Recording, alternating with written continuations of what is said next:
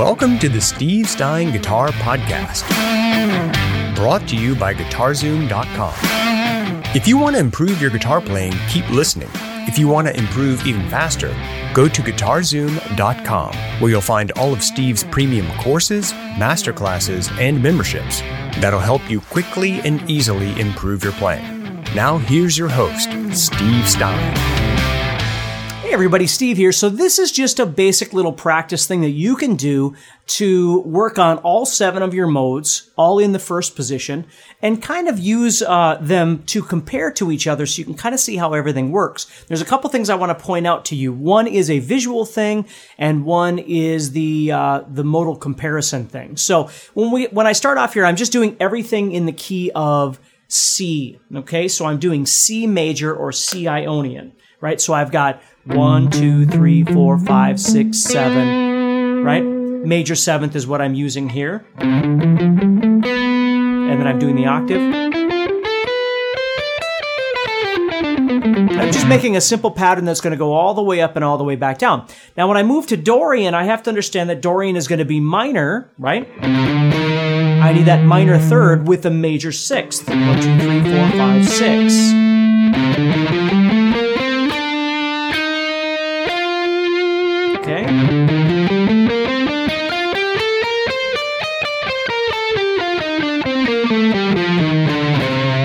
And I simply move right into Phrygian from there, which is going to be the flatted two. It's a minor third, but it also has a flatted two or a minor second there. Okay.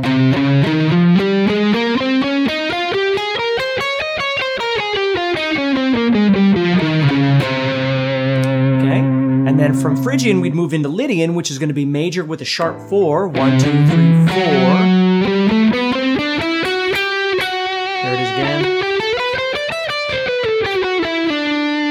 So we could play that. Major four there. And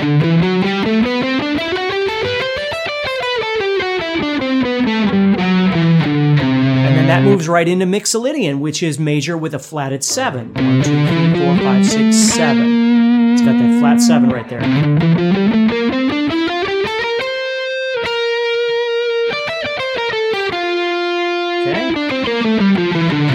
Then we go from Mixolydian into Aeolian, which is minor with the minor sixth. One, two, three, four, five, six.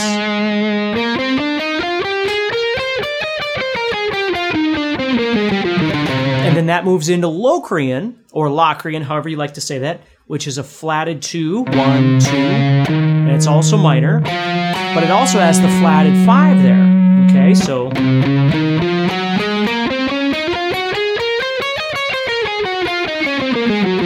And then I just finish it off by going back into major. Okay? Now, one thing I want you to recognize as you're working on diatonic shapes, and you'll notice I often play what's referred to as spread fingerings, where I'm putting three notes on each string. And the reason I do that is because it's easier for me to visualize not only the intervals, but the actual position that I'm playing in. Um, and there's a there's a little bit of a, a, kind of a cool little secret to this. I guess it's not really a secret, but what I want you to understand is when you're playing these, I want you to start recognizing that you have three different groups that you're going to wind up visualizing. Uh, whenever you're playing the actual spread fingering, which is like if I was doing um, major, for instance, or Ionian. You'll see I have two of them sitting right here. And then it follows that with the one, two, four, right? And it follows that with the one, three, four. Now, I'm not playing this note in our exercise, but we would have that. So I've got two strings that are one, two, four, okay, spread out. And I've got one, two, four together and then I got one, three, four. Now, as you start exploring these shapes, what I want you to start recognizing is that you're going to see these patterns connected the same way every time. The only thing is we're missing a string in here. And the string we're missing is that had we had a seventh string up on top here, we'd actually have three groups of spread fingerings. And then one, two, four, one, two, four, and then one, three, four, one, three, four. And let me show you that walking through the positions that we just did. So again, major we just I just showed you, but let's go to Dorian. So Dorian, we start off with a one three four. Now again, I'm not I'm not necessarily playing that fingering. I just want you to visualize this. So one three four, right? If you're enjoying this episode and you'd like to support the podcast, go to guitarzoom.com and consider becoming a premium member. There are three memberships to choose from. VIP, which gives you instant access to a library of short but powerful courses as well as new bite sized lessons each month. There's also Play Songs that gives you step by step lessons so you can learn to play your favorite songs fast. And finally, there's Masterclass, university level training on everything from soloing to music theory, from blues to home recording. For more info about these memberships and all the premium courses available to you, go to guitarzoom.com. Now back to the podcast. But then it takes off to uh, a spread fingering. So I'm going to see three of them. And then right after that, I'm going to see one, two, four again twice. And it's always going to do that. There's always going to be one missing in this pattern. Okay. Whether it's a spread, a one, two, four, a one, three, four, whatever, you're always going to have one, one of the pattern that's missing from each one of these. So that's the trick is being aware of that. So when I'm doing Ionian, I'm missing a spread. I'm doing two of these when there should have been three. Okay. And again, that's this hypothetical string that's gone here. And then one, two, four, twice, and one, three, four, twice. Okay? When I do the Dorian, I'm missing a one, one, three, four hypothetical up here. Okay? So I've got one, then that means I'm to move into my three spreads and my one, two, four, twice. Then we move to Phrygian. I've got one, two, four, one, two, four, which is followed by one, three, four, one, three, four, which is followed by three spreads. Now, again, there's a hypothetical that's missing down here. You see what I'm saying? And then when we move to Lydian, I've got a, a spread. Okay, but I'm missing the other spreads up here. I got one, two, four, one, three, four, and then there'd be a spread, and then the other spreads down here. Okay? When I move to uh, Mixolydian, I've got my three spreads right away, which means I got two, one, two, four twice coming, and one, three, four. Then I'm missing a one, three, four. When I move to, uh, I'm on Mixolydian, so when I move to Aeolian, I've got my one, three, four, which means I'm going to have three spreads, and then one, two, four, one, two, four. But I, again, hypothetical run out here. And then Locrian, or Locrian, however you like to say it, one, two, four twice, one, three, four twice, then three spreads, but I'm missing again that last one. So it takes a little while to get comfortable with, but understand that that, that symmetry coexists around the entire fretboard. It's just that it's not perfect because you're oftentimes missing one or, or maybe two of those somewhere, you know, w- when you do those. But it, it helps a lot because you know if you wind up on a one, two, four, the next one's going to be a one, two, four. Okay. Or if it shifts from one, two, four to one, three, four, you know you're going to have two, one, three, fours. And again, it's, it's not a perfect concept, but it's something to start getting comfortable with because it'll make it easier for you to memorize these.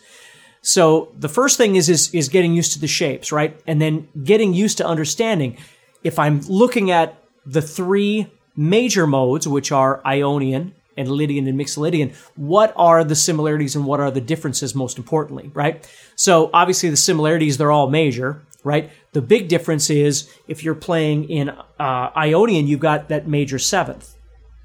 Okay. If you're playing in Lydian, you've got the raised fourth with a major seventh. And if you've got Mixolydian, you've got your um, your standard four. Okay. Uh, but you've got the flatted seven. So it's it's really important to get comfortable with being able to to sort of understand the differences and the similarities between the three respective major modes, and then of course you got your minor modes, which if you were in Aeolian or natural minor, you've got your minor with a minor sixth with your dominant seven, right? If you're playing in uh, Phrygian, you've got the flatted two, and if you're playing in uh, Locrian, well, let's go to Dorian. Sorry, Dorian. So I got my minor third, but I've got my major sixth, and that also has the the flat at seven or the minor seven as well. I tend to call it a flat seven, and I, I probably shouldn't do that. I should probably just call it a minor seven. But that's what it is. And then you've got your Locrian, which is your flat at two, as well as the flatted five. And then the flatted or minor seven. Okay? So again, I'm sure you get my language, but because the more you speak like this, the more you get used to it and people know what you're talking about. But again, the point is, is those are the things I'd like you to get out of this lesson is understanding uh, comparing apples to apples, if you will, and then being able to see those visual shapes are really important too. So take care, stay positive. It's a great little practice exercise, and you can do this in any key you want.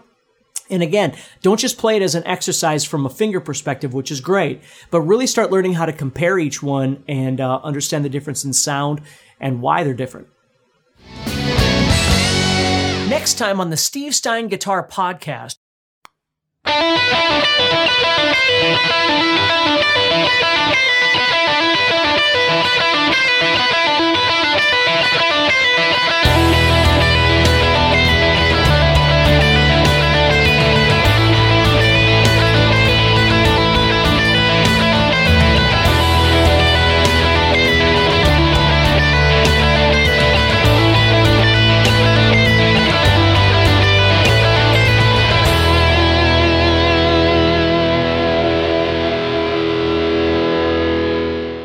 Steve Stine here, and today what I'd like to do is talk to you about a really cool thing that you can do, which is writing a really cool idea, a riff or whatever you want to call it, and then all the options that you have sometimes with chord changes in the background. Hey, Steve Stine here from GuitarZoom.com, and thank you so much for listening to this podcast. If you enjoyed this episode, can I ask you a favor? Please subscribe, leave a review, and share it with a friend. Your feedback means more to me than you'll ever know. And be sure to check out my YouTube channels where you'll find over 1,000 videos to help you with your guitar playing. Thanks again for listening. Stay positive, keep playing, and keep having fun. If you'd like some help with your guitar playing but you're not sure how to get started, go to guitarzoom.com and look for the Help Me Choose survey. By answering a few simple questions, you'll get Steve's personal recommendation of the perfect course for you. All this and more is available for you at guitarzoom.com.